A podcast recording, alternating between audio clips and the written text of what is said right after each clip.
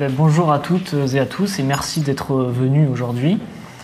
Euh, alors c'est la toute première fois que je fais une conférence, alors je ne sais pas ce que ça va donner, c'est à vous de me le dire. hein. Et euh, donc merci à ER Bourgogne pour l'invitation.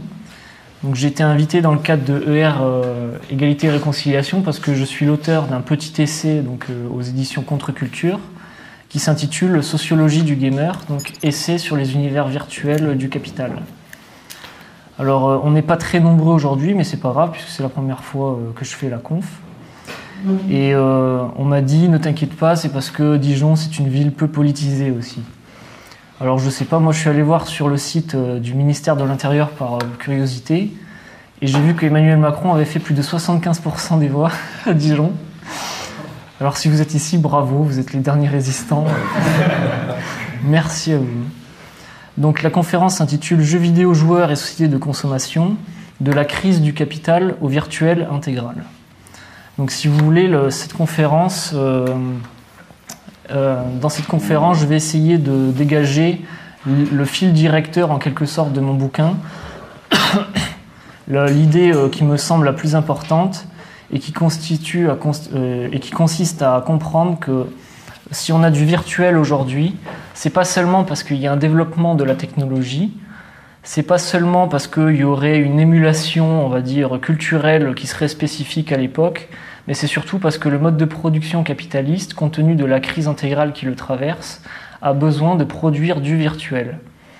Donc on va partir de la crise du capital et on va remonter jusqu'aux jeux vidéo pour comprendre euh, pourquoi il y a du virtuel à ce point-là aujourd'hui.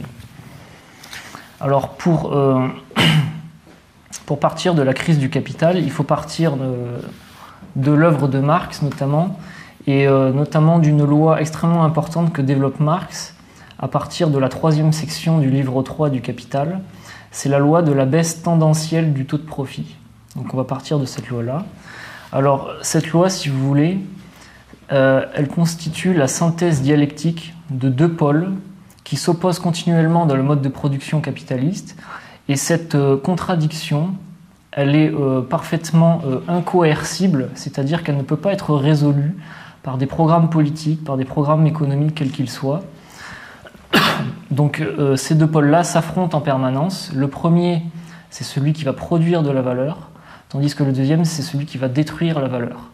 Alors le premier pôle dialectique, il réside dans le fait que seul le travail humain exploité produit de la valeur. Si vous voulez, un prolétaire va produire une marchandise, et c'est le travail humain exploité de ce prolétaire qui va incrémenter de la valeur dans la marchandise. Une machine industrielle ou un robot industriel, quant à lui, ne produit pas de valeur. Il ne fait que restituer sa propre valeur à la marchandise qu'il va produire. Donc il y a une grande différence entre le travail vivant, le travail humain, et le travail cristallisé, le travail mort, cristallisé dans une machine qui, va, qui ne va faire que restituer sa propre valeur. Donc, donc ça c'est le premier pôle dialectique, seul le travail humain exploité produit de la valeur. Ensuite, il y a un deuxième pôle dialectique qui réside dans le fait que les capitalistes, pris individuellement, sont soumis aux lois de la concurrence. Comme ils sont soumis aux lois de la concurrence, euh, ils sont compétitifs les uns euh, vis-à-vis des autres, donc ils doivent constamment faire baisser les prix des marchandises qu'ils vont produire. Parce que c'est celui qui vendra le moins cher qui vendra le mieux. Comprenez? Pour faire baisser les prix de leurs marchandises, les capitalistes vont devoir faire baisser les coûts de production de ces marchandises. Et pour faire baisser les coûts de production de ces marchandises, ils vont devoir faire baisser la part de temps de travail humain exploité qui est contenue en chacune d'elles. Et pour faire baisser ce temps de travail humain exploité contenu en chacune de ces marchandises, ils vont avoir recours à l'utilisation de machines industrielles qui, comme je le disais juste avant, ne produisent pas de valeur mais ne font que restituer leur propre valeur aux marchandises qu'elles produisent. Donc les capitalistes produisent des marchandises qui valent de moins en moins cher, et compte tenu de cette baisse euh, de valeur, de prix, le taux de profit qui va être réalisé dans chacune de ces marchandises va avoir tendance à baisser, d'où la loi de la baisse tendancielle du taux de profit. Donc pour dire les choses simplement, les capitalistes vont produire des marchandises qui vont valoir de moins en moins cher, Mais compte tenu du fait qu'elles vont valoir de moins en moins cher, ils vont devoir en produire de plus en plus.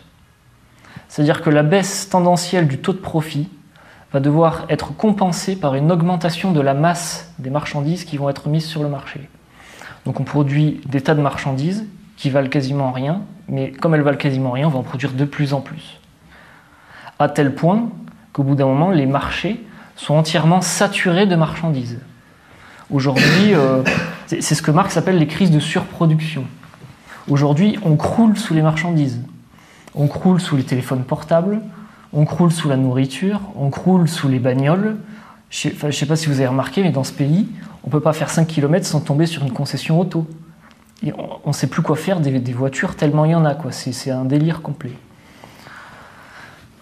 Euh, il s'ensuit aussi euh, de cette crise de surproduction euh, une pollution gigantesque. On n'a jamais autant pollué la nature que maintenant, parce qu'on n'a jamais autant produit de marchandises que maintenant. Il y a des zones entières dans l'océan qui sont entièrement saturées de, plastique, de matière plastique. Vous le savez sans doute, c'est des zones qui font la taille parfois de pays entiers ou de, continents entiers. Ces zones-là sont saturées de matière plastique. Mais cette saturation des océans en matière plastique, elle est issue de la saturation des marchés en marchandises, si vous voulez. C'est pas qu'on aurait mal produit, c'est pas qu'on aurait dû utiliser autre chose que du plastique. C'est que par essence, le mode de production capitaliste, euh, de par ces saturations de marché, ces crises de surproduction, il pollue la nature. Donc là, c'est une digression qu'on pourrait faire. Euh, la marchandise écologique, ça n'existe pas. C'est pas possible. Puisque la crise de surproduction est inhérente au mode de production capitaliste, la pollution est inhérente au mode de production capitaliste.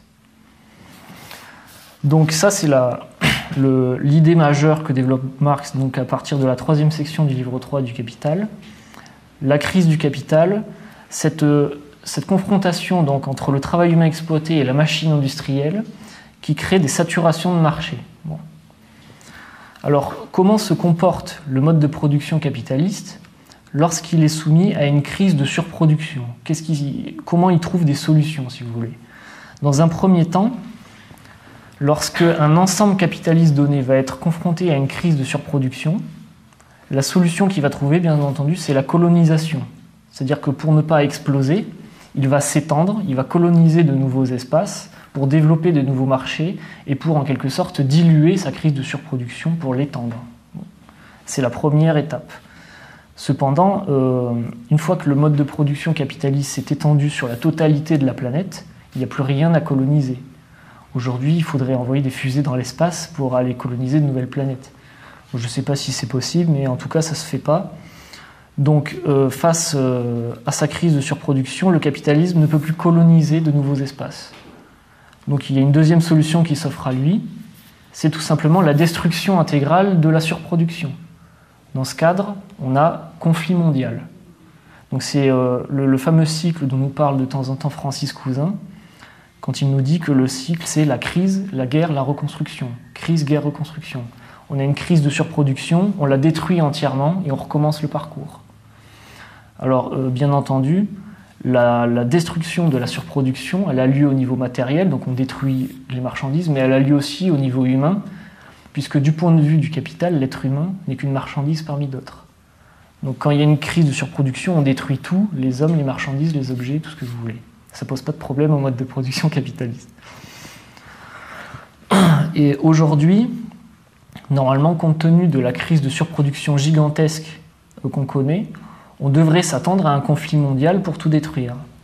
Cependant, a priori, a priori ce conflit n'a pas lieu pour plusieurs raisons. Peut-être que la première, c'est que euh, aujourd'hui, s'il y a un conflit mondial, on n'est même pas sûr de pouvoir reconstruire après, compte tenu de la puissance des armes modernes. Donc je pense que les, capitalistes doivent hésiter à faire la guerre aujourd'hui. Ensuite, le deuxième problème qui se pose, c'est que euh, l'ordre américain de la marchandise a entièrement vassalisé la planète. Ce qui fait qu'il n'a plus d'ennemis euh, véritables à aller affronter. Si, les Américains venaient nous bombarder aujourd'hui, ils viendraient bombarder leur propre McDonald's. Ça n'aurait pas de sens, oui. Donc la destruction, puisqu'elle ne peut pas avoir lieu euh, frontalement dans des conflits, elle va avoir lieu sous des formes euh, de manipulatoires, c'est-à-dire qu'on va avoir une guerre monétaire, une manipulation monétaire, on va avoir une manipulation terroriste, bien entendu. Et pour euh, valider la manipulation monétaire et terroriste, on va avoir des manipulations médiatiques. Donc c'est très simple en fait le mode de production capitaliste. Hein. Et donc la, la, dernière solution, si vous voulez, qui s'offre au capital aujourd'hui pour continuer sa course folle, ça va être bien entendu la, la virtualisation intégrale de l'économie. C'est dans ce cadre-là qu'on va avoir une financiarisation intégrale de l'économie. On va avoir du crédit, de l'endettement, du trading, etc. Donc, si vous voulez, le, la financiarisation de l'économie, c'est pas une dérive, c'est pas une erreur de parcours dans le capitalisme, c'est une nécessité absolue. Le capital n'a pas d'autre solution que de faire ça. Et il n'a pas d'autre solution euh, que de faire ça à tel point qu'aujourd'hui, on a M. Macron qui a été élu président de la République. M. Macron, donc, euh, un banquier spécialiste, je crois, en fusion-acquisition euh, chez la Rothschild. Hein. Donc, c'est pas un hasard, encore une fois. On a un banquier comme président de la République. La financiarisation intégrale de l'économie va se poursuivre. Et c'est normal puisque le capitalisme n'a pas d'autre solution que de faire ça. Alors, euh, on a donc le travail humain qui est remplacé par les machines, la crise de surproduction euh, intégrale, donc virtualisation de l'économie. Alors, qu'est-ce que ça change en termes de rapport social? C'est ça ce qui est important, si vous voulez. Euh, ce qu'on comprend à travers Marx, mais ce qu'on peut comprendre aussi dans, notre vie de tous les jours, c'est que les rapports sociaux sont intimement liés aux rapports de production. Euh, ils sont intimement liés aux forces productives. Nos rapports sociaux sont à l'image de notre façon de travailler, ils sont à l'image de, notre façon de gagner notre vie, si vous voulez. Marx nous dit, le moulin à bras nous donnera euh, la société avec le suzerain, le moulin à vapeur nous donnera la société avec le capitaliste industriel. Aujourd'hui, si on voulait poursuivre cette réflexion de Karl Marx, on pourrait dire le moulin entièrement automatisé, le moulin entièrement robotisé ou le moulin entièrement délocalisé va nous donner la société contemporaine des individus complètement isolés, complètement euh, abrutis devant des Facebook et devant des jeux vidéo. Le rapport social, si vous voulez, c'est pas ce qui produit les rapports de production, ce sont au contraire les rapports de production qui vont produire les rapports sociaux. Donc la machine et l'informatique détruisent le travail humain, parce qu'elles remplacent le travail humain, mais compte tenu du fait que les rapports sociaux sont, essentiellement structurés par le travail, en détruisant le travail, les machines détruisent aussi les rapports sociaux. Et cette destruction des rapports sociaux atteint une telle ampleur que la misère sociale et relationnelle euh, s'étend au point de former un nouveau marché, si vous voulez. Et en voyant cela, le capital, naturellement, va recréer du lien social virtuel pour nous le revendre. C'est-à-dire que le, rapport social va devenir une marchandise. Parce qu'en le détruisant, il y a un nouveau marché qui va se développer et qui va pouvoir être exploité. Donc le but du jeu, du point de vue du mode de production capitaliste, c'est de faire du rapport social une marchandise pour nous le revendre. Mais ce qu'il nous revend là, c'est seulement ce qu'il nous a volé. Destruction du rapport social, reconstruction dans des univers virtuels. Alors, euh, comment le mode de production capitaliste parvient-il à recréer du rapport social dans les univers virtuels? Le groupe social virtuel, comment est-ce qu'il fonctionne? Euh, bah, c'est très simple, il suffit de reprendre la définition classique du groupe social. Qu'est-ce qu'un groupe social? Un groupe social est constitué d'individus qui vont avoir un objectif en commun à atteindre. Donc dans le virtuel, pour recréer du lien social, les, jeux vidéo en général et le virtuel en général va naturellement nous, euh, nous offrir des objectifs à atteindre en commun avec d'autres gens. Mais naturellement, ces objectifs à atteindre ils vont être conçus pour être trop difficiles à atteindre par des individus seuls. Ce qui fait que les joueurs, en voyant euh, la, difficulté euh, d'atteindre des objectifs, vont naturellement avoir envie et tendance de se regrouper pour aller atteindre ces, objectifs. Donc le premier point, pour recréer du lien social, euh, le virtuel va nous offrir des objectifs en commun à atteindre dans les univers virtuels. Ensuite, deuxième point, Le virtuel, pour euh, nous permettre d'aller atteindre ces objectifs, va nous offrir des structures sociales prédéfinies. Donc là, euh, que ce soit dans les, dans les jeux vidéo, les MMORPG, c'est les jeux de rôle hein, pour ceux qui ne connaîtraient pas, que ce soit dans les FPS, c'est-à-dire les jeux de guerre, les jeux de tir, on va avoir euh, différentes euh, structures sociales qui vont être proposées. Donc on a des groupes très simples qui se créent quasiment instantanément et qui sont créés par les, algorithmes des jeux. Donc des groupes de 5 joueurs, de 10, de 15 ou de 30. Ça c'est pour les, groupes instantanés si vous voulez. Mais après, quand les joueurs vont vouloir s'organiser plus, euh, de façon plus structurée, ils vont pouvoir euh, créer des guildes ou des teams. Donc les guildes, c'est des groupes de, joueurs euh, dans les MMORPG. Les teams, c'est des groupes de joueurs dans les FPS, donc les jeux de tir, les jeux de guerre. Mais globalement, c'est la même chose, si vous voulez.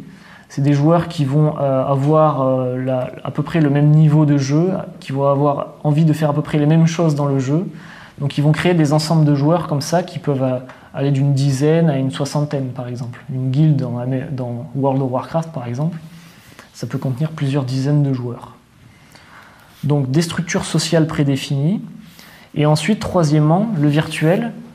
Après nous avoir offert des objectifs à atteindre, des structures sociales spécifiques, il va nous offrir des fonctions sociales. C'est-à-dire que euh, pour qu'un groupe social soit fonctionnel, il faut que les gens qui, le composent aient quelque chose à faire, il faut qu'ils servent à quelque chose dans leur groupe. Dans ce cadre, on va avoir une trifonctionnalité qui va apparaître dans la quasi-totalité des, jeux vidéo contemporains. C'est la fameuse trifonctionnalité du tank, du heal et du DPS. Alors pour ceux qui ne connaîtraient pas, le tank, le heal et le DPS, c'est les trois fonctions sociales majeures qui existe dans, les, dans les groupes sociaux virtuels. Le tank, c'est un personnage qui va aller en... Parce que déjà, le virtuel ne nous offre quasiment que du combat. Hein, vous l'aurez remarqué, il y a, on peut quasiment que faire la guerre dans les jeux vidéo parce que c'est la chose la plus simple en fait euh, à produire hein, en termes de jeux vidéo. Donc on va avoir trois fonctions sociales. Le tank, c'est un personnage qui est extrêmement résistant, qui va aller en première ligne face à l'ennemi et qui va encaisser tous les dégâts de l'ennemi, si vous voulez. Et en faisant ça, il va protéger euh, les autres joueurs de son groupe. Donc le tank. Ensuite, il y a le heal. Le heal, c'est un personnage peu résistant, mais qui va euh, pouvoir soigner ses, camarades. Donc c'est sa fonction, il fait que ça quasiment, il soigne ses, joueurs alliés. Et ensuite, il y a le DPS, donc c'est l'abréviation de dégâts par seconde, DPS. C'est un personnage qui, lui, va devoir simplement infliger, le maximum de dégâts possible à l'ennemi. Donc on a cette trifonctionnalité, donc le tank, le heal, le DPS, celui qui protège, celui qui soigne, celui qui attaque. Et à partir de là, à partir de cette trifonctionnalité, on va avoir un groupe social fonctionnel euh, dans le cadre du jeu vidéo. On va avoir donc des objectifs à atteindre, des structures sociales prédéfinies et une trifonctionnalité qui va permettre au virtuel de recréer du lien social euh, à, partir, de rien quasiment. C'est-à-dire que euh, vous prenez Facebook, Facebook s'appuie sur du lien social déjà existant. Là, on peut être quelques amis. Euh, à la sortie de cette conférence, on va s'ajouter sur Facebook. Donc Facebook va, euh, va venir bouffer notre lien social, il va venir, si vous voulez, s'appuyer sur un lien social déjà existant. Mais le virtuel, lui, il n'a pas besoin de s'appuyer sur ça. Moi, je suis tout seul, je vais, je vais dans un jeu vidéo, potentiellement, je vais pouvoir rejoindre un groupe de joueurs même si je ne les connais euh, absolument pas. Et même euh, si ces joueurs habitent euh, à Paris ou à Montpellier ou peu importe, ça n'a pas d'importance. Le, virtuel, à travers le jeu vidéo, parvient à recréer du rapport social à partir de rien. À partir de ces trois points donc essentiels, l'objectif à atteindre la structure sociale et les trois fonctions sociales du jeu, on va déjà pouvoir comprendre le caractère aliéné du rapport social virtuel. C'est-à-dire que déjà, le joueur ne détermine pas lui-même les objectifs qu'il va atteindre dans le jeu, puisque ces objectifs sont déjà préconçus par les concepteurs du jeu. Donc le, joueur ne décide pas véritablement de ce qu'il va faire dans le jeu, tout est décidé pour lui d'entrée de jeu. Ensuite, le joueur ne crée pas la structure sociale de son groupe selon ses envies, euh, ses volontés ou son imagination. Euh, la structure sociale du groupe, elle va déjà être contenue dans le jeu. Il va y avoir un chef, il va y avoir des sous-chefs, il va y avoir ceci, il va y avoir cela, mais c'est pas le joueur qui va structurer son groupe social, il est déjà quelque part structuré par euh, la matérialité du groupe telle qu'elle existe déjà dans le jeu et telle qu'elle a été imaginée par les concepteurs du jeu. C'est-à-dire que vous allez dans World of Warcraft ou dans n'importe quel autre jeu, euh, il n'y a pas de fonctionnement véritablement démocratique possible dans ces groupes de joueurs-là, puisque le jeu est prévu pour qu'il y ait un chef de groupe. Donc si un groupe de joueurs voulait se dire oh, on va faire un groupe euh, mais il n'y aura pas de chef, eh ben c'est pas possible. Le jeu euh, veut absolument qu'il y ait un chef, donc il y aura un chef, c'est tout quoi. Ensuite, le joueur ne crée pas non plus sa fonction sociale au sein du groupe. Il ne va pas décider, tiens, je vais faire ceci ou cela dans le groupe. Il va simplement euh, revêtir une fonction sociale qui a déjà été déterminée pour lui, le tank, le heal, le DPS. Alors il y a des détails ensuite selon les jeux. Il y a des, personnages qui peuvent faire un peu tank, un peu DPS, un peu heal. Euh, mais ça, si vous voulez, c'est les détails. La structure du, groupe, le tank, le heal, le DPS, c'est euh, ce que le, jeu a décidé euh, pour le joueur, si vous voulez. Il n'y a pas d'autres fonctions sociales dans les groupes de joueurs quasiment. Ça fonctionne comme ça. Quoi. Et quand bien même le joueur voudrait créer sa propre fonction sociale dans un jeu vidéo, il ne le pourrait pas, puisque tous les objectifs qui sont atteints dans les jeux ont été euh, conçus pour accueillir des groupes sociaux qui fonctionnent selon cette trifonctionnalité. Donc il n'y a, a, pas d'alternative possible, si vous voulez. Et à partir de là, donc, on voit le caractère aliéné du rapport social virtuel, le caractère préconçu, préconfiguré. Hein. Donc ces trois éléments clés du groupe social virtuel, l'objectif, la structure sociale et les fonctions sociales, ces trois éléments clés qui font le groupe social virtuel, ils font aussi le caractère aliéné du groupe social virtuel. Alors, euh, ça, c'est les trois éléments de base qui font euh, le groupe social virtuel, mais dans des jeux plus complexes, ça peut aller beaucoup plus loin. C'est-à-dire que dans des MMORPG, on a toute euh, une vie sociale virtuelle qui va se développer, au point de constituer carrément ce que j'appelle des micro-sociétés. Les micro-sociétés, c'est des, sociétés à taille réduite qui n'existent que dans le virtuel, et dans lesquels on va voir se développer tout un ensemble de, rapports sociaux. Il va y avoir par exemple du commerce d'objets. Puisqu'il va y avoir du commerce d'objets, il va y avoir de la monnaie, il va y avoir de l'échange, il va y avoir euh, des, euh, des, hôtels de vente, etc. Et puisqu'il va y avoir du commerce d'objets, il va y avoir du travail virtuel, il va y avoir des métiers virtuels. C'est-à-dire que dans la plupart des MMORPG, euh, les joueurs peuvent travailler dans le jeu. C'est-à-dire qu'on a des mineurs, des forgerons, des herboristes, tout un tas de, métiers possibles grâce auxquels les joueurs vont pouvoir créer des marchandises, créer des objets virtuels pour pouvoir se les échanger, pour pouvoir les utiliser. Et c'est là qu'on voit, si vous voulez, le, le, côté absurde du mode de production capitaliste et du virtuel, puisque le capital détruit le travail, comme je vous le disais, par l'utilisation de machines, en détruisant le travail, il va détruire le rapport social. Et ensuite, pour recréer du rapport social dans le virtuel, donc il va recréer du travail. C'est-à-dire que le capital ne peut nous vendre du travail dans les jeux vidéo que parce qu'il l'a détruit dans le réel. Et à partir de là, on comprend bien que le fond de l'affaire, c'est que le, jeu vidéo, le virtuel en général, n'invente rien, il ne crée rien, il ne fait que reconstruire ce que le capital a préalablement détruit. Ce qui fait que le, virtuel présent, les jeux vidéo d'aujourd'hui, c'est un réel passé. Le virtuel ne fait que courir après une réalité qui s'échappe constamment. Euh, mais euh, ce que le virtuel nous offre, ce ne sont que les miettes de notre réalité passée.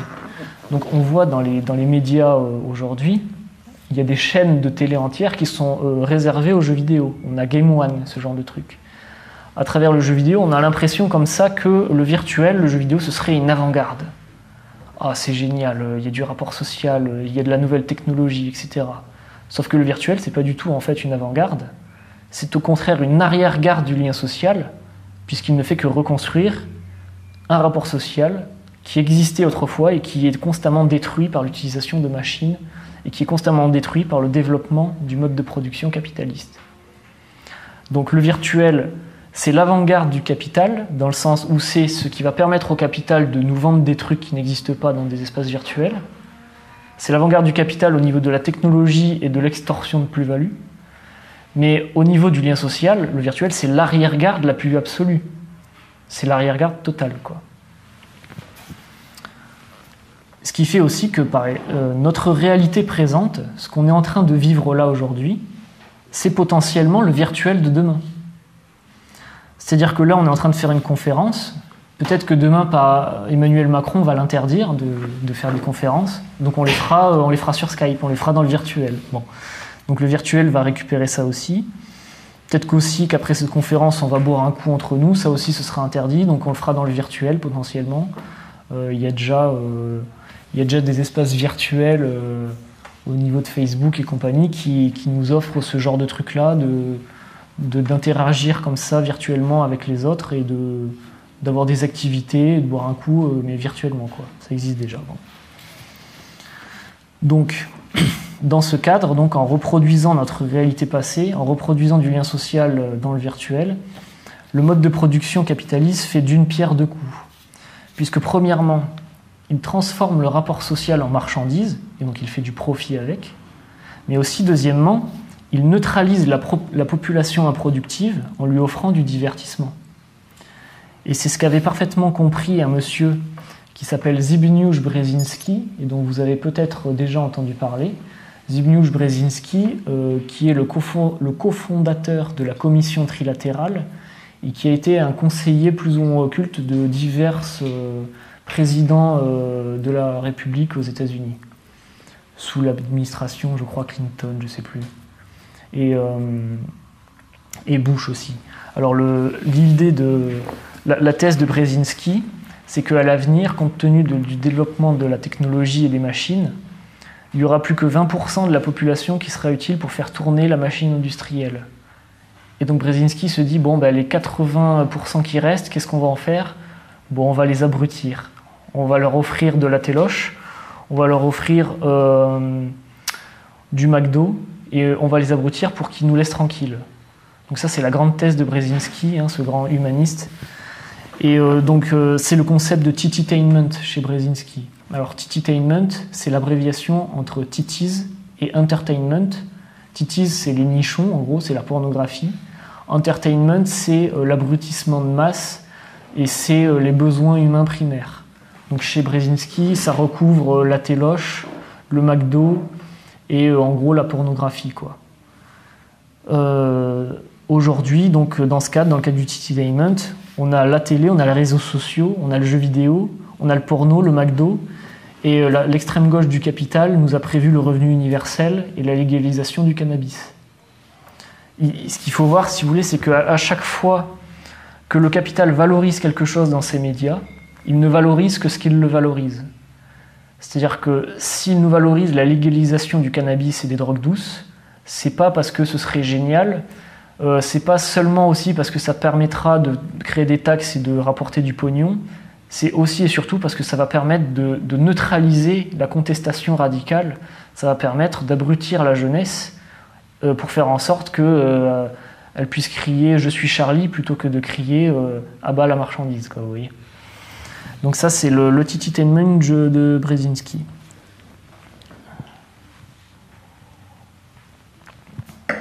Alors, comme, comme chez Brzezinski, on a donc le, jeu vidéo, le porno, le McDo, etc. Euh, on se rend compte aujourd'hui, de toute façon, qu'il y a un rapport dialectique entre le jeu vidéo et le McDo.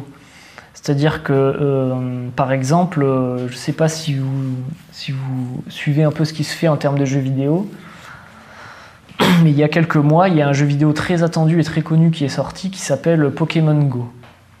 Alors Pokémon Go, c'est un jeu qui utilise une technologie spécifique qui s'appelle la réalité augmentée. La réalité augmentée, ça va consister à intégrer des éléments virtuels par-dessus la réalité. Donc on a les gens, ils sont avec leur téléphone portable et ils filment la rue qui est devant eux comme ça, et de temps en temps, le jeu va faire apparaître des Pokémon dans l'écran, mais comme s'ils étaient dans la rue, comme s'ils étaient là vraiment dans la rue. Donc ça, c'est la réalité euh, augmentée. Et donc les gens comme ça se promènent partout en ville pour aller attraper des Pokémon. Et, euh, le, le, rapport dialectique entre jeux vidéo et McDo au niveau de Pokémon, c'est que par exemple au Japon, on a euh, McDonald's qui a passé un contrat avec Pokémon Go. Vous savez pourquoi? Pour faire en sorte qu'il y ait plus de Pokémon qui apparaissent dans les McDonald's et pour faire en sorte que les McDonald's deviennent des arènes dans lesquelles les joueurs de Pokémon vont pouvoir s'affronter aussi. Ce qui fait que comme ça, ils attirent tout le monde dans les McDonald's et ça fait consommer des hamburgers. Voyez? Ça, c'est un exemple, si vous voulez, mais euh, il n'y a pas de hasard dans le développement du capital. Il y a un rapport dialectique entre le jeu vidéo et le porno, c'est la même chose. Ça va consister à abrutir tout le monde dans des, dans des marchandises qui coûtent pas cher et dans des trucs complètement euh, débiles. Quoi. Il y a aussi un, rapport dialectique, bien entendu, entre le jeu vidéo et le porno. Jeux vidéo et porno sont la même chose. Alors pour faire un peu de provocation euh, dans mon bouquin, je dis que le gamer est un branleur. Mais le gamer est un branleur, ce n'est pas l'insulter que de dire ça.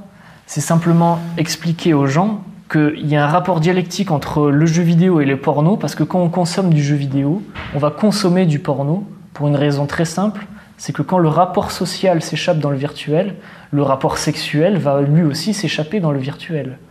Sinon, comme dirait Alain, il faudrait nous expliquer comment avoir des, des rapports sans avoir de rapport il est normal que quand on a des rapports sociaux virtuels, on a des, rapports sexuels virtuels aussi, c'est la même chose. Par ailleurs, le gamer euh, consomme du jeu vidéo comme il consomme du porno, il consomme une représentation, un substitut. Le capital, après avoir détruit le lien social, nous le reconstruit dans, euh, des, réseaux sociaux. Le capital, après avoir détruit le sexe vrai, nous le reconstruit dans de la pornographie. Le capital, euh, après avoir détruit la nature, nous la reconstruit dans de l'écologie. Le capital ne peut nous vendre l'immigration que parce qu'il a détruit les peuples. Le capital ne peut nous vendre Emmanuel Macron que parce qu'il a détruit la politique. Tout fonctionne comme ça. Tout ce que le capital détruit, nous le reconstruit, nous le revend. Et donc, au niveau du rapport entre jeux vidéo et porno, on a un exemple amusant et qui n'est pas nouveau, qui date de 2015. Hein. C'est-à-dire qu'il euh, y a un énorme site pornographique que vous connaissez sans doute qui s'appelle Pornhub. Ne faites pas semblant de ne pas connaître, d'accord? Pornhub, c'est un géant de la pornographie. Et les mecs, en 2015, euh, ils ont associé une baisse momentanée de leur, euh, de leur fréquentation à la sortie d'un jeu vidéo très attendu. C'était euh, Fallout 4. C'est-à-dire que les, mecs chez Pornhub, ils sont dans des bureaux et ils gèrent le, le, taux de fréquentation du site, les serveurs, etc. Donc ils sont dans des bureaux et ils ont les courbes comme ça de fréquentation du site et ils voient combien il y a de gens sur leur site, en milliers, en centaines de milliers. Et à un moment donné, dans la courbe de fréquentation, il y a un creux comme ça. Et les gars, ils se sont dit, tiens, mais comment ça se fait Pourquoi d'un coup, euh, il y a une baisse de fréquentation? Ils sont allés voir dans l'actualité et ils ont vu que le jeu Fallout 4 sortait exactement à ce moment-là. Ça veut dire que ce rapport dialectique entre jeux vidéo et porno, on va le retrouver au niveau sociologique. Les gens qui attendaient Fallout 4, ils étaient sur Pornhub, et au moment où Fallout 4 est sorti, ils ont quitté Pornhub pour aller jouer. Et après, bah, quand ils ont un peu joué, bah, ils sont retournés sur Pornhub, donc c'est remonté quand même. Ce qui fait que, si vous voulez, la, le, celui qui consomme du jeu vidéo, c'est celui qui consomme du porno, globalement. Et en réalité, tous les gamers le savent, parce que tout le monde le fait, et puis c'est tout. À un moment donné, il faut, faut se dire les choses. Quoi. Voilà. Et encore une fois, c'est pas insulter, c'est juste des rapports dialectiques, des rapports sociologiques, parce que les rapports dialectiques, c'est pas juste des rapports comme ça entre des idées qui seraient perdues dans l'éther des idées. Le rapport dialectique, ça veut dire comprendre le mouvement réel pour comprendre qu'est-ce qu qui se passe véritablement. Et donc ce rapport sociologique entre celui qui consomme du jeu vidéo et du porno, on va le retrouver effectivement dans ce genre de détails. Et bien entendu, après le rapport dialectique entre jeux vidéo et porno, on va le retrouver ensuite, on en reparlera, au niveau de la réalité virtuelle. Donc c'est, vous savez, les, casques qui permettent l'immersion intégrale dans le virtuel. Et là, la pornographie, c'est un marché gigantesque à ce niveau-là.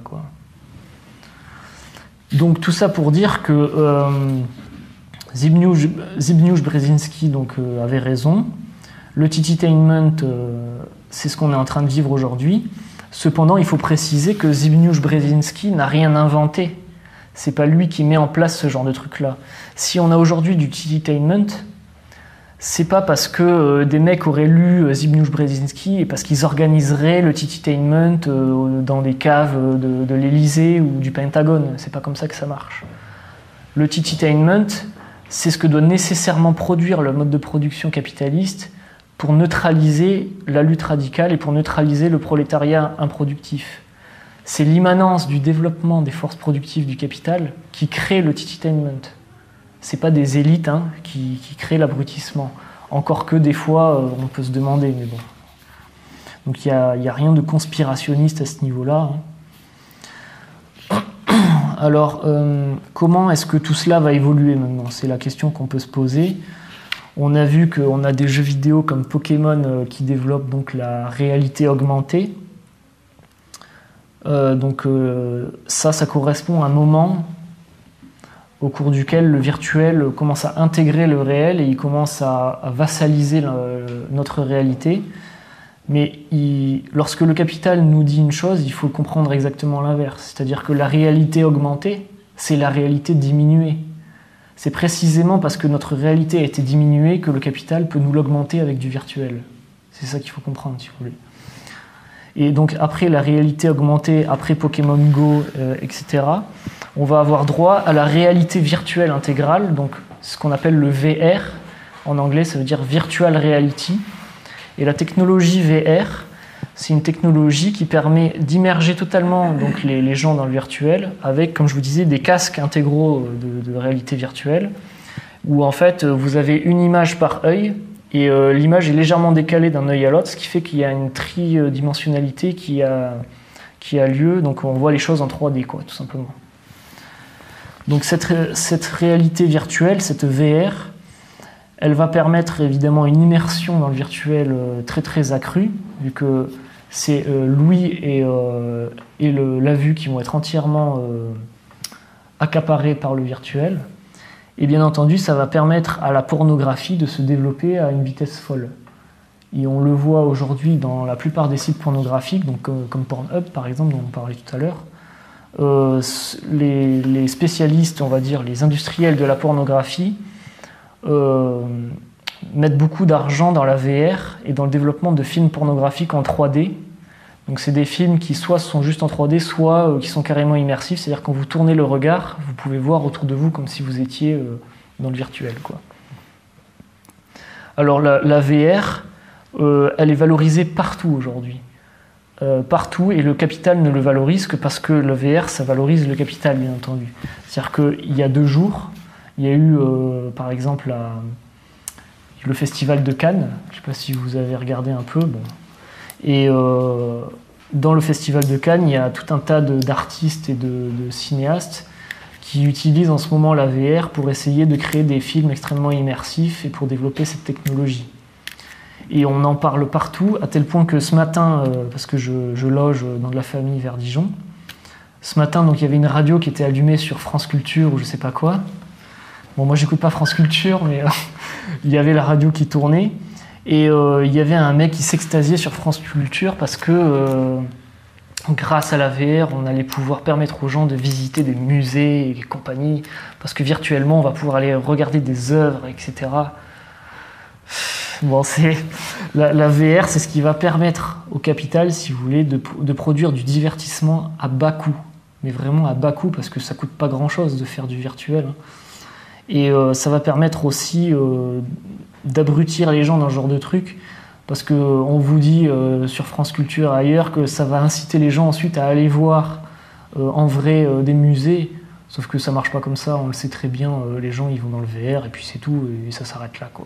C'est pas ça qui va leur donner envie d'aller voir des musées. Par ailleurs, pour avoir envie d'avoir des musées, il faut y aller avec des amis. Et euh, donc il faut être dans la réalité. Et donc euh, ça correspond pas euh, à l'utilisation du virtuel. Quoi. Puisque celui qui utilise le virtuel, c'est celui qui a virtualisé son rapport social essentiellement. Donc dans un premier temps, au niveau de la VR, on va avoir le développement de films pornographiques. Donc on les voit déjà. Hein.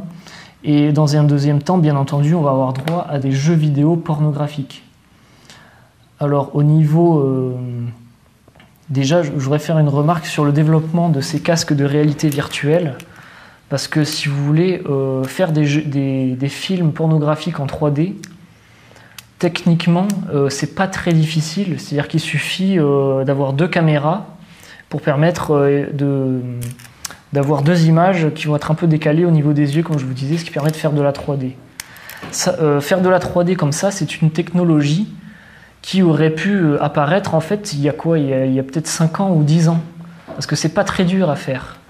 Pourquoi ça apparaît maintenant? Tout simplement parce que ce n'est que maintenant que la misère affective, relationnelle et sexuelle est développée au point de constituer un nouveau marché.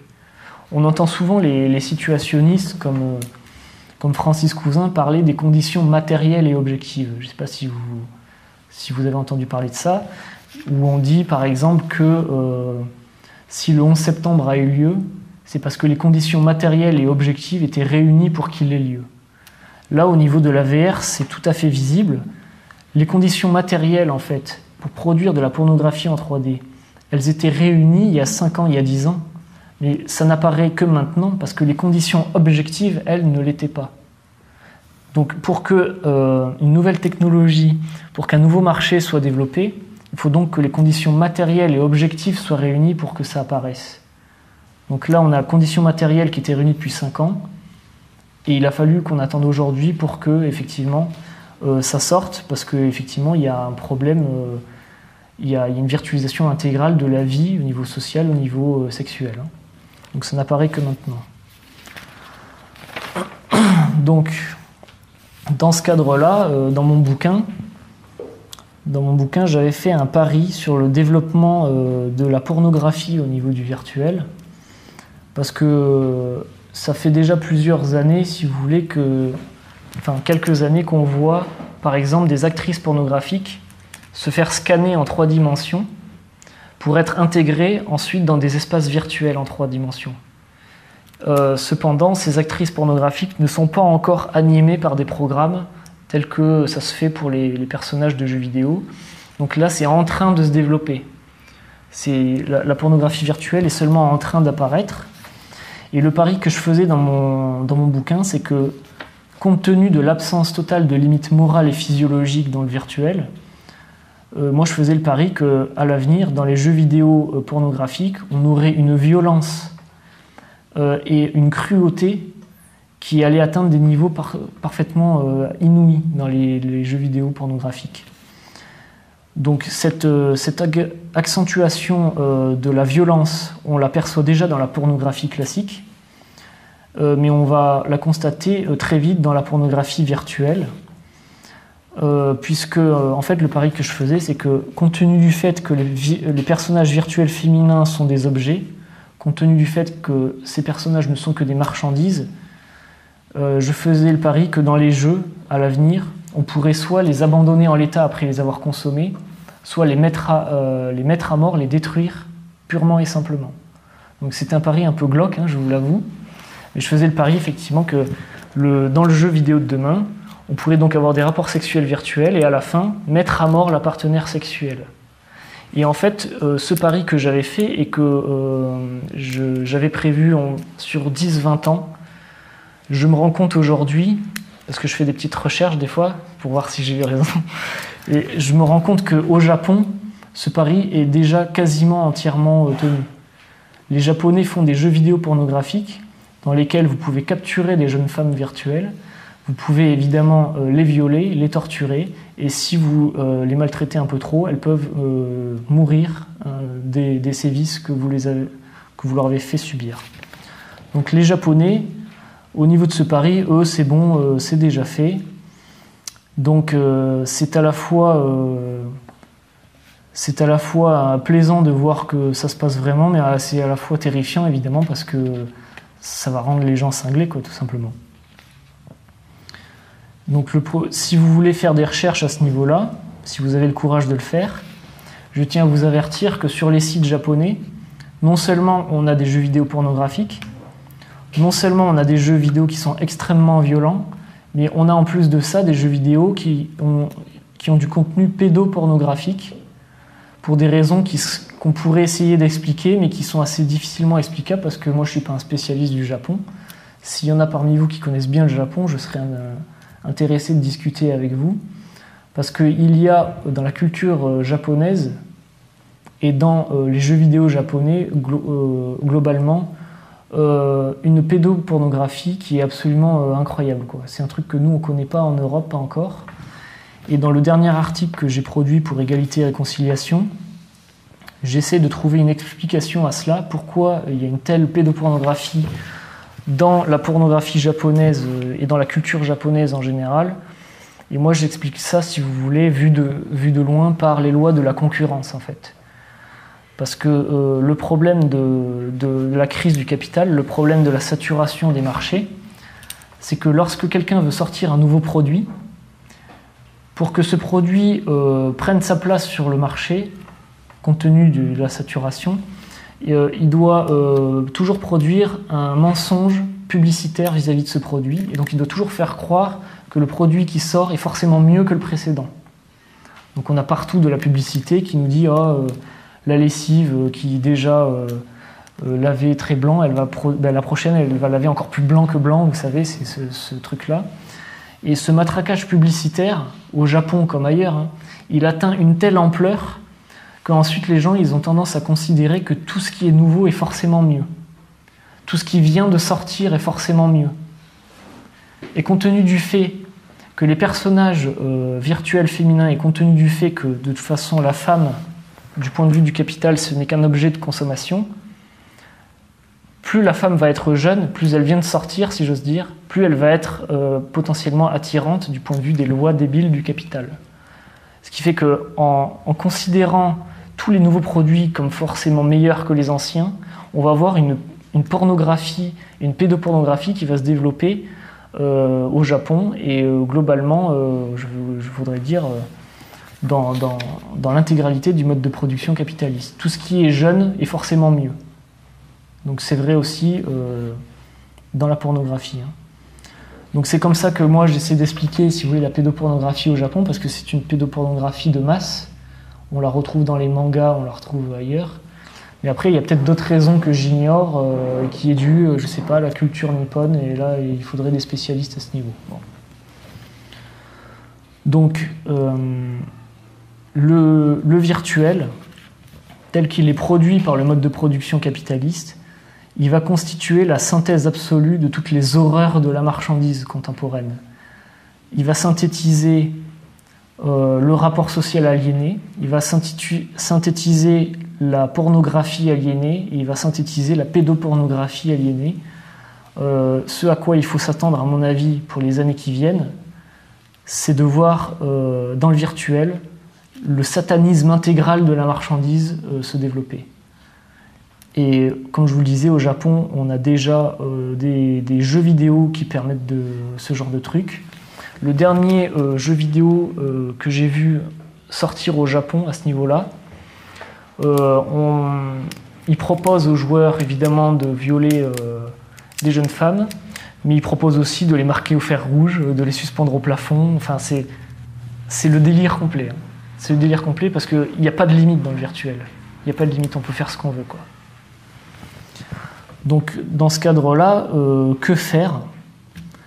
Que faire face au virtuel et à la virtualisation de nos existences?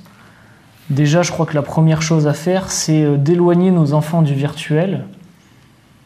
Parce que, euh, comme je vous disais, le virtuel va évoluer vers l'horreur intégrale. Et comme je l'explique plus en détail dans mon livre, le virtuel va poser des problèmes de représentation parce qu'il va poser des problèmes euh, d'inversion de, jugement vis-à-vis de soi-même constant.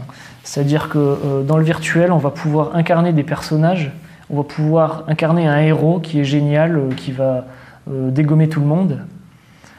Mais une fois qu'on éteint l'écran, ben, on n'est plus le héros. Quoi. Et le problème qui va se poser, notamment pour les jeunes, c'est cette oscillation constante du jugement qu'on porte sur soi-même. Je suis dans le jeu vidéo, je suis un héros je reviens dans ma vie réelle, bon, je ne suis pas grand-chose, je suis un étudiant. Puis je redeviens héros dans le virtuel, etc.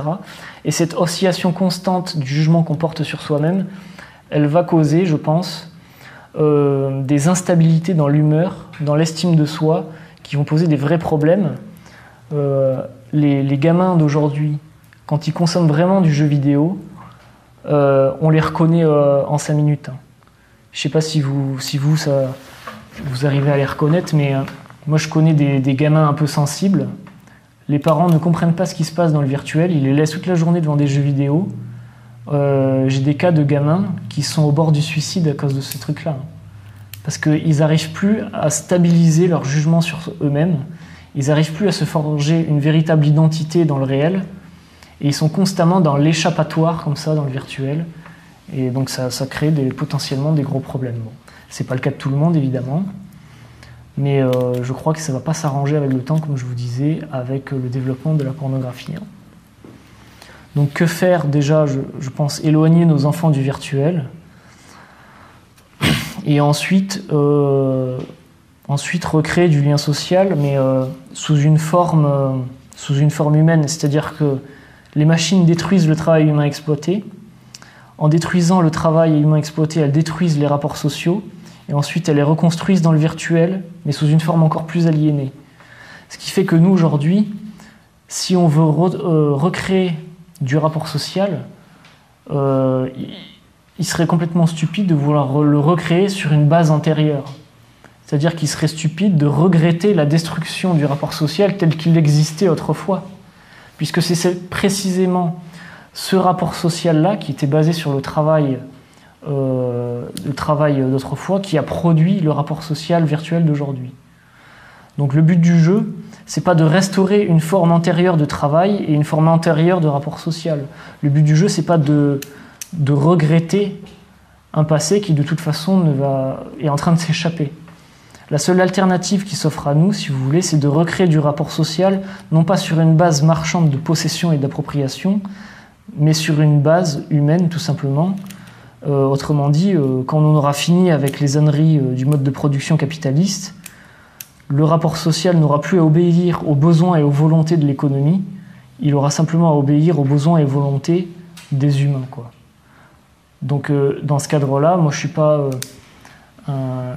personne ne m'a demandé de faire de la pub pour égalité et réconciliation, par exemple, mais euh, retrouver du rapport social avec des gens qui pensent à peu près comme nous, qui sont curieux pour échanger, je crois que c'est ça la solution, se retrouver entre nous, discuter, recréer du rapport social pas sur une base, encore une fois, monétaire, marchande, mais sur une base d'échange pur et simple. Donc dans ce cadre, euh, vous pouvez militer ER et vous pouvez vous inscrire à ER.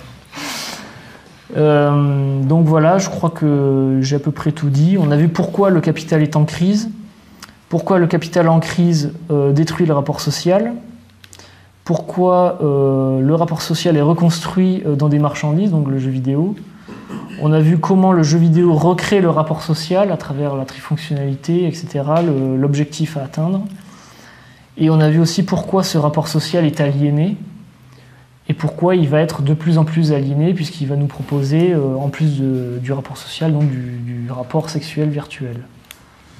Et je finirai simplement donc en, vous remerciant, en, vous remerciant d'être venu, en vous précisant que dans le livre euh, euh, je suis un peu plus, on va dire, pédagogue. Je parle pas trop, je parle pas de la baisse tendancielle du tout de profit, ce genre de truc, et que j'ai essayé de l'écrire pour qu'il y ait des jeunes qui puissent le lire. Donc potentiellement, un adolescent peut comprendre ce qui se passe. Bon, faut pas, faut pas non plus qu'il ait 12 ans, 12 ans si vous voulez, mais je pense que ça peut être lu par tout le monde, voilà. Donc je vous remercie et si vous avez des questions, ben, c'est avec plaisir que je vais essayer d'y répondre. Merci.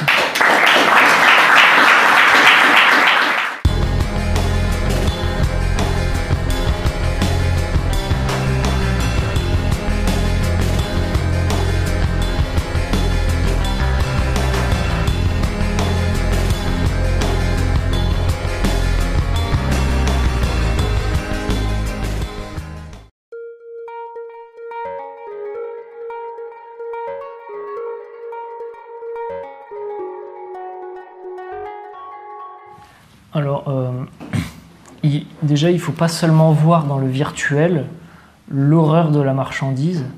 Il faut toujours avoir la double vision. C'est un peu, si vous voulez, ce qu'on pourrait appeler le travail du négatif chez Hegel, qu'il y a toujours euh, deux aspects.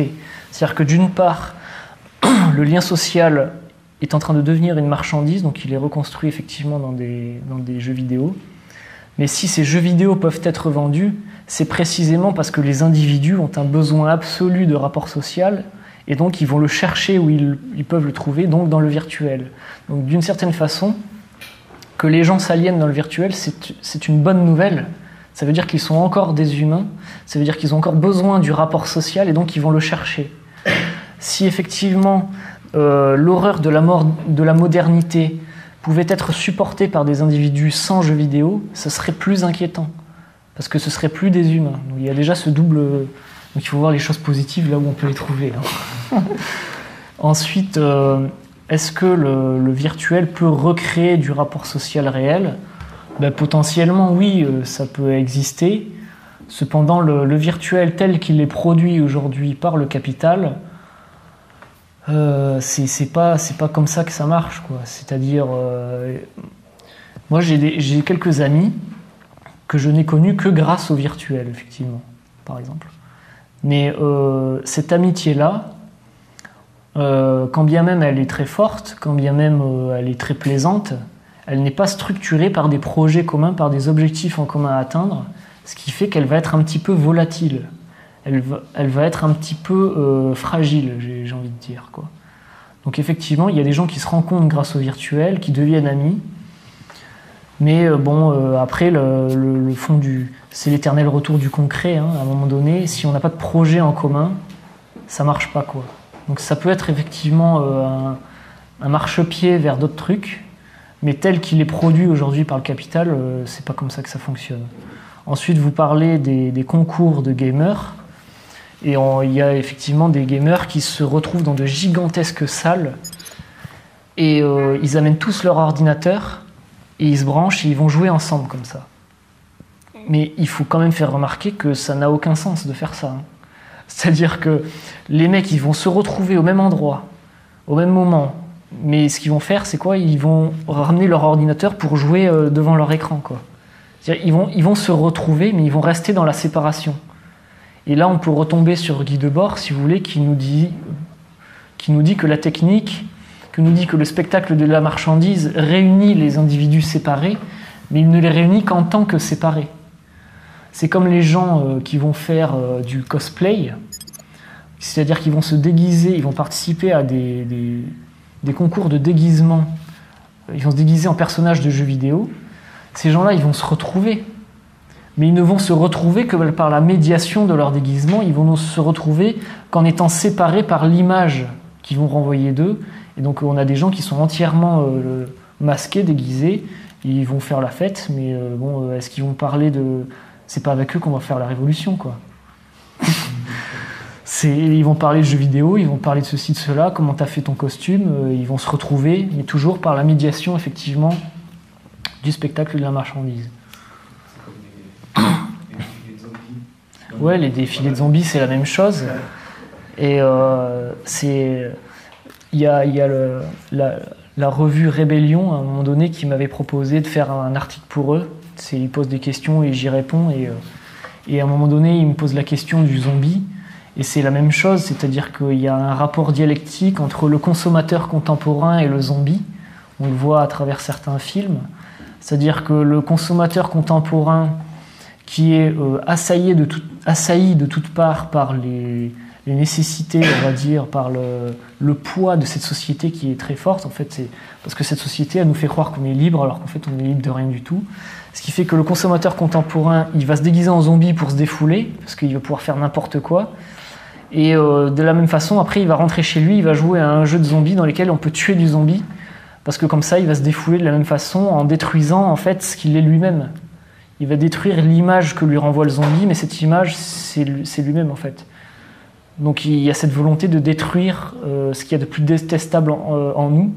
Et donc le zombie aujourd'hui, c'est la figure qui est la plus valorisée par le, cinéma, par les séries, par euh, la BD, etc. Et là non plus, c'est pas un hasard. Le zombie, c'est la marchandise, quoi. Et donc le capital nous la revend.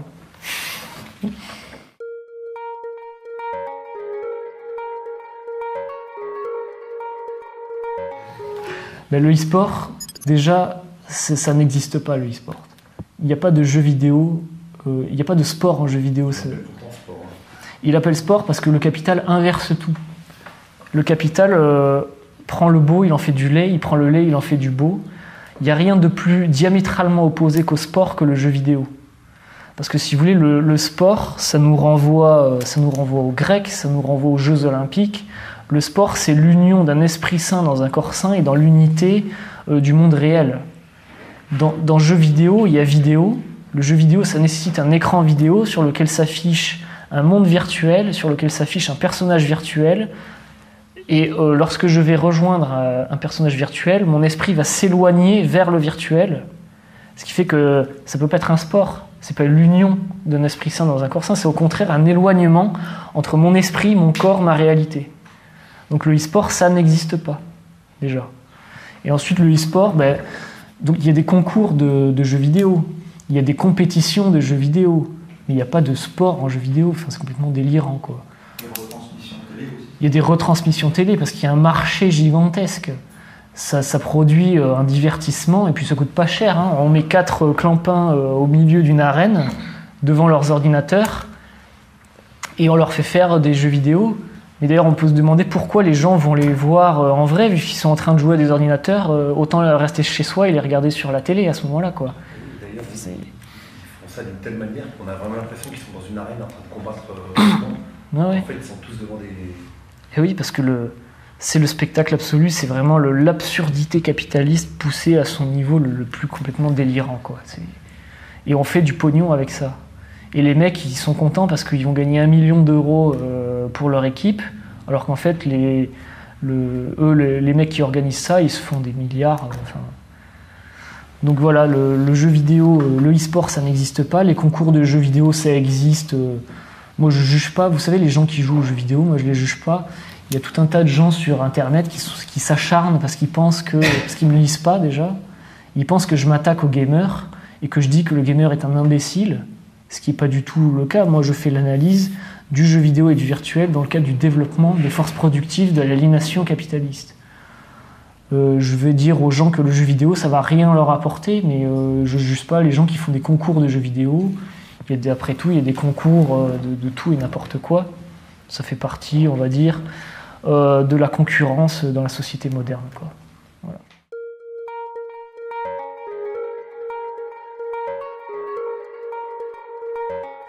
Alors. Seul, le travail humain exploité produit de la valeur. C'est-à-dire que, euh, imaginons une échelle de temps, euh, c'est la journée de travail d'un prolétaire. Pendant toute cette journée de travail, le temps de travail du prolétaire, c'est ce qui va produire la valeur. Pendant tout ce temps, il va produire de la valeur parce que son travail va transformer des matières premières en marchandises qui vont être vendues. Ce temps de travail humain, il peut être grosso modo divisé en trois parties. Pendant la, première partie, disons cela, le prolétaire va produire son propre salaire. Donc il va produire une valeur, il va se payer lui-même. Ensuite, il y a une deuxième partie au cours de laquelle le prolétaire va produire ses propres moyens de production. C'est-à-dire qu'il va payer euh, ses outils, il va payer l'usine, il va payer euh, les impôts, ce que vous voulez. Donc il va payer ses propres moyens de production. Et ensuite, il y a toute une gigantesque autre partie euh, du temps de travail humain donc, dans la journée, ce que Marx appelle le surtravail. Pendant ce temps de surtravail, le prolétaire va travailler gratuitement pour le prolétaire qui l'exploite. C'est un temps de travail sur lequel le, capitaliste va produire sa plus-value. Euh, et c'est à partir de cette extorsion de plus-value que le travail humain exploité va produire de la valeur. Donc c'est pour ça que le capitaliste euh, emploie euh, des prolétaires. C'est pour leur voler leur temps de travail, pour leur voler leur force de travail. Si aujourd'hui on produisait simplement pour nos besoins humains, compte tenu des machines, etc., je sais pas, il faudrait peut-être travailler deux heures par jour. Ça suffirait largement. Vous vous rendez compte qu'on produit tout et n'importe quoi, n'importe comment. Si, euh, avec la technologie dont on dispose aujourd'hui, on devrait travailler une heure ou deux par jour et ça devrait suffire pour euh, assouvir nos besoins. Mais le capitalisme, ça consiste pas à, produire des marchandises pour nos propres besoins. ça consiste à produire des marchandises pour les besoins de l'économie. Marx dit le capitalisme, c'est la valorisation de la valeur, c'est la valeur se valorisant. C'est-à-dire qu'un capitaliste, il a un capital donné, le but du jeu, c'est de le multiplier par 2, par 3, etc. C'est le fondement du capitalisme. Donc dans ce cadre, euh, seul le travail humain exploité produit de la valeur, parce qu'on ne peut voler du temps de travail qu'à un humain. Une, machine industrielle, à proprement parler, on ne peut pas l'exploiter, c'est un objet. Cette machine industrielle, elle, n'est elle-même que le produit d'un travail humain qui l'a produite. Ce qui fait qu'elle ne va faire que restituer sa propre valeur à la marchandise qu'elle va produire, et c'est le taux, le taux d'usure de, euh, de, la machine qui va petit à petit euh, faire s'échapper la valeur. En fait, comment dire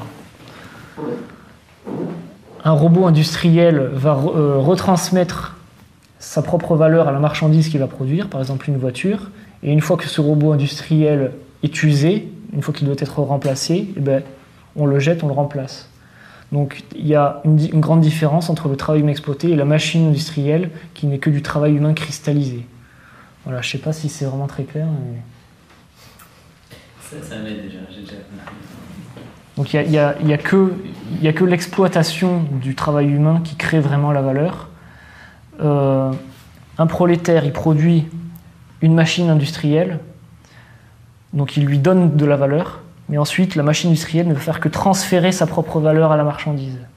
Donc de ce point de vue-là, il n'y a que l'humain qui crée la valeur, parce que c'est le seul à être exploité.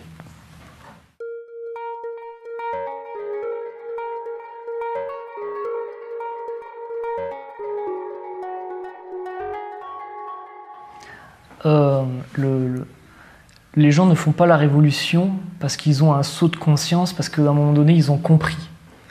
Les gens font la révolution parce qu'à un moment donné, les conditions, comme je disais, matérielles et objectives, rendent nécessaire la révolution.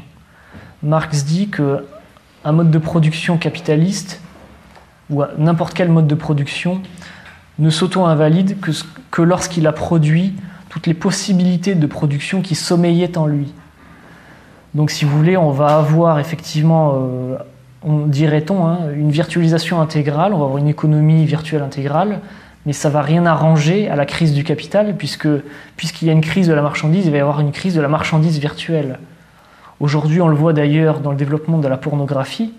Si la pornographie est de plus en plus violente, si elle est de plus en plus ignoble, c'est pas parce que les humains deviendraient violents et ignobles, c'est parce que compte tenu du fait que la pornographie est une marchandise, elle doit constamment offrir quelque chose de nouveau, et comme elle peut, euh, elle peut pas croître vers la réalité et le plaisir charnel vrai, elle va croître vers le n'importe quoi et vers la cruauté absolue.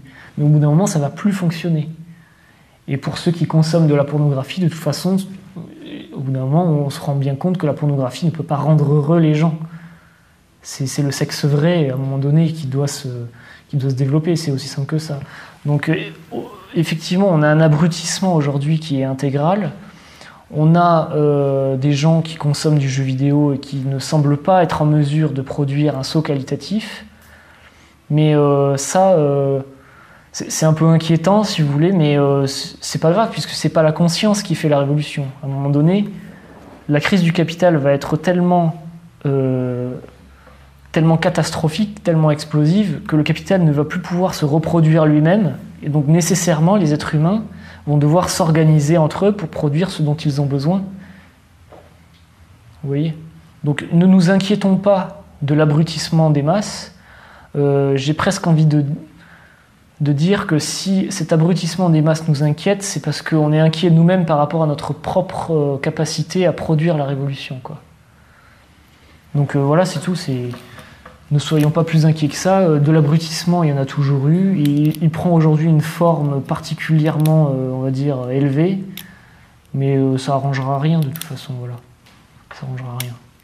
Et justement, par rapport à ça, est-ce que tu penses que le, capital, à un, moment donné, il trouvera des limites en termes de développement, justement, de, de virtuel, de de, cet abrutissement des, masses ben Forcément, forcément, puisque de toute façon, euh, après, comme je vous disais, la crise, elle a lieu, euh, elle a lieu aujourd'hui sous des, On peut l'apercevoir à travers la destruction de la nature, on peut l'apercevoir à travers tout un tas de trucs, mais la vraie crise profonde, elle a lieu au niveau de la valeur d'échange, au niveau du taux de profit.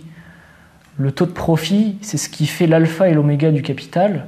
Marx dit, n'est produit que ce qui rapporte du profit. On, va, a une crise de surproduction de marchandises, on va avoir une crise de surproduction de l'image en général, on le voit déjà aujourd'hui. On a une crise de l'information. Euh, on est aujourd'hui. Euh, soumis à des flux d'informations proprement gigantesques. La crise, elle est intégrale, elle est totale. Euh, les, médias ne savent plus comment s'y prendre pour, faire passer des messages. La pornographie ne sait plus comment s'y prendre pour abrutir les gens dans, des rapports sexuels aliénés. À un moment donné, ça ne va plus marcher, tout simplement. Parce que ça va plus rapporter d'argent, c'est plus possible. Donc il y aura aussi une crise du virtuel, et aussi une crise du virtuel parce que dialectiquement, le, virtuel ne va pas pouvoir remplacer le réel. Parce que le, virtuel est contenu dans le réel, si vous voulez. À un moment donné, on va pouvoir faire des GTA de plus en plus réalistes, de plus en plus euh, divers, mais ça va toucher ses limites, quoi. Ça va toucher ses limites. Donc la, crise, elle va avoir lieu aussi au niveau du virtuel. On va avoir une crise du jeu vidéo, on va avoir une crise de la pornographie, oui, effectivement.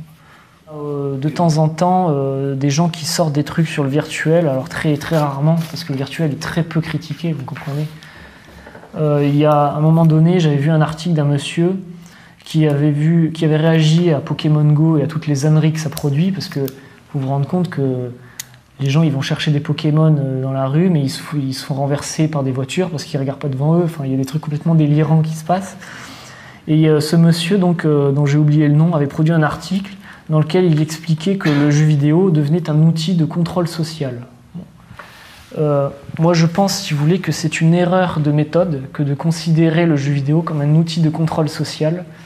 Parce que lorsqu'on dit d'une chose qu'elle est un outil de contrôle social, on vient entendre par là que ce quelque chose viendrait se poser sur un lien social déjà existant pour mieux le modifier, le réagencer, le restructurer. Euh, un syndicat est un outil de contrôle social.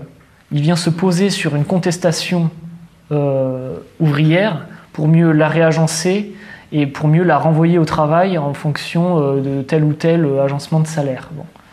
Le virtuel, euh, c'est pas un outil de contrôle social parce que c'est pas un truc qui se pose sur du lien social déjà existant. C'est ce qui vient remplacer un lien social qui disparaît. Donc on est même au-delà de l'outil de contrôle social, on est dans autre chose, moi je pense. Donc on a des trucs comme Pokémon Go, effectivement, où vous pouvez créer des émeutes en faisant apparaître un Pokémon rare à un endroit. Vous faites Je suis sûr, vous faites apparaître un Pokémon rare dans une fosse à lion dans un zoo, tout le monde va se précipiter dans la fosse au lion. Donc de ce point de vue-là, ça peut constituer un outil de contrôle social, mais le virtuel, là, il devient autre chose. Ça devient tout simplement euh, un truc, euh, un truc délirant. Ça vient remplacer là une réalité qui s'échappe, quoi, tout simplement le capital est déjà la totalité de l'espace et du monde. Il n'y a plus besoin de contrôler les gens. C'est, si vous voulez, on pourrait reprendre Guy Debord, notamment sur les commentaires sur la société du spectacle. Guy Debord détaille euh, les, trois stades dans le spectacle de la marchandise. Il y a, c'est, les stades historiques, donc il y a le spectacle concentré, le spectacle euh, diffus et le spectacle intégré. Alors, le spectacle concentré, si vous voulez, c'est un spectacle de la marchandise, donc une... c'est un spectacle de la marchandise qui est conçu par une élite euh, pour dominer la population. Donc euh, Hitler, compagnie de Hitler qui fait une revue de troupes, machin, et qui montre sa puissance. Là, on est dans le spectacle concentré. Ensuite, il y a le spectacle diffus. Ça consiste, si vous voulez, à, la diffusion un peu au hasard et n'importe comment du spectacle de la marchandise, c'est quand la marchandise commence à devenir le tout du monde et qu'elle n'a plus besoin d'être contrôlée par personne. Aujourd'hui, une voiture qui passe, c'est un spectacle. Une belle Mercedes qui passe, c'est le spectacle de la marchandise. Euh, un couple sur la plage, c'est le spectacle de la marchandise. Euh, tout est spectaculaire aujourd'hui. Donc on est plutôt dans le spectacle diffus. Et ensuite, il y a le spectacle intégré, chez Guy Debord, c'est un peu un mix du spectacle concentré et diffus. C'est-à-dire qu'on va avoir une élite capitaliste qui va euh, produire euh, un événement spectaculaire pour orienter un peu, on va dire, euh, les choses. Et ensuite, cet événement va se diffuser n'importe comment dans la société de façon totalement autonome. Dans ce cadre, on a, je sais pas, je suis Charlie. On a un événement qui se produit, bon, qui se produit, on ne sait pas trop comment, bon. Et ensuite, le spectacle de cet événement va se diffuser de façon complètement délirante, mais c'est les gens par eux-mêmes qui vont le diffuser. Alors sur Facebook, euh, les gens mettent des affiches derrière leur voiture, je suis Charlie, machin, vous voyez. C'est-à-dire que la marchandise n'a plus besoin de piloter les choses. Le spectacle fait partie de l'ordre du monde et il devient l'ordre du monde. Dans ce cadre-là, euh, euh, on a le jeu vidéo et les nouvelles technologies et je ne crois pas que ce soit des trucs qui seraient là pour piloter les gens. C'est tout simplement euh, voilà, la marchandise dans sa forme contemporaine qui arrive à se faire vendre alors qu'elle n'existe pas. Qu'elle n'existe pas. Je connais des gens qui dépensent parfois des milliers d'euros en quelques mois pour acheter des trucs virtuels dans des jeux, qui, des trucs qui n'existent pas. Hein. Sur les téléphones portables, si vous faites pas gaffe, vous le filez à vos gosses, ils vont faire des petits jeux ils vont acheter des crédits pour recommencer des parties ou des machins, des trucs. Et vous allez vous retrouver avec une facture de 300 balles à la fin du mois parce que vous avez acheté des trucs virtuels. Mais c'est pas piloté, si vous voulez, c'est pas géré par de l'ingénierie. Le, le, capital produit ça naturellement maintenant. Donc on est passé dans un autre monde là.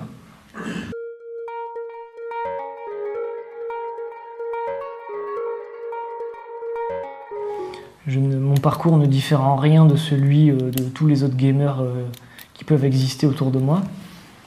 Seulement à un moment donné, euh, dans le cadre de mon parcours universitaire, j'ai décidé de ne plus aller en cours parce que ça ne m'apportait plus grand-chose et plutôt de fréquenter les bibliothèques universitaires. Et c'est à partir de là que j'ai commencé à lire effectivement l'œuvre de Marx, de Debord et compagnie. Quoi. Et en parallèle, et en parallèle, et je restais, et c'est là que j'ai commencé à faire des liens entre le fonctionnement du virtuel et le fonctionnement du mode de production capitaliste, et que j'ai commencé à prendre des notes, et en accumulant ces notes ensuite, à produire un petit essai, quoi. Mais ensuite, euh, quand bien même euh, j'avais compris, je pense, euh, l'aliénation, etc., dans le virtuel, ça m'a aidé un peu à en sortir, mais après, ce qui aide vraiment, c'est la rencontre, quoi ce qui aide vraiment à sortir de l'aliénation, c'est tout simplement de, rencontrer une femme euh, et euh, de, découvrir les, joies de l'amour vrai, quoi, tout simplement. Donc euh, c'est comme ça que ça s'est passé pour moi. Après, comme je l'explique dans mon bouquin, là je vous ai fait un peu la, synthèse globale de ce qui se passe au niveau du capital, etc. Mais le virtuel a cette incroyable capacité de répondre à des besoins qui sont extrêmement différents. Donc là, je rebondis un peu sur l'homme et la femme. C'est-à-dire que dans un seul et même jeu vidéo, et dans un seul et même groupe social à l'intérieur du jeu vidéo, vous allez avoir des joueurs qui vont aller rechercher des choses complètement différentes. Il y en a un, vous prenez un groupe de 5 joueurs, il y en a un, lui, euh, il va jouer euh, au jeu vidéo parce qu'il a envie d'aider les autres. Il a envie d'être reconnu par l'autre, etc. Donc il va jouer pour ça. Dans le même groupe, il y en a un autre, lui, il va être dans la compétition. Il veut montrer qu'il est le plus fort, vous voyez donc il va jouer pour ça. Il y en a un autre et il va jouer juste parce qu'il euh, n'a rien d'autre à faire de ses journées, il a envie de, se distraire. voyez Donc le virtuel, et au sein d'un seul même jeu, permet de répondre à des besoins qui peuvent être diamétralement opposés. Et c'est d'ailleurs pour ça que dans certains groupes de joueurs, on a des tensions gigantesques, parce que euh, les joueurs ne vont pas rechercher la même chose dans le jeu. Et donc, euh, il y en a un qui va être plus sérieux que l'autre, il y en a un qui va se foutre de ça alors que l'autre il s'en fout pas. Et donc, euh, on va avoir des disputes euh, complètement délirantes dans des groupes de joueurs alors qu'on n'est que dans un jeu, quoi. Oui. Donc, oui, effectivement. Avec des évaluations et des promotions comme dans le monde du travail d'ailleurs. Exactement. Puisque pour reproduire le rapport social, on reproduit le travail, on reproduit la compétition, etc. Donc tous les mécanismes euh, sociaux, on va les retrouver euh, dans le virtuel, et en plus de ça, on va les retrouver à des... Ils vont se développer à des vitesses complètement délirantes, ça va aller très très vite. Le narcissisme dans le virtuel, il va être instantané. Euh, la dispute dans le groupe virtuel, elle va être très rapide. déterminer qui est le vilain petit canard dans le groupe social virtuel, ça va aller très vite.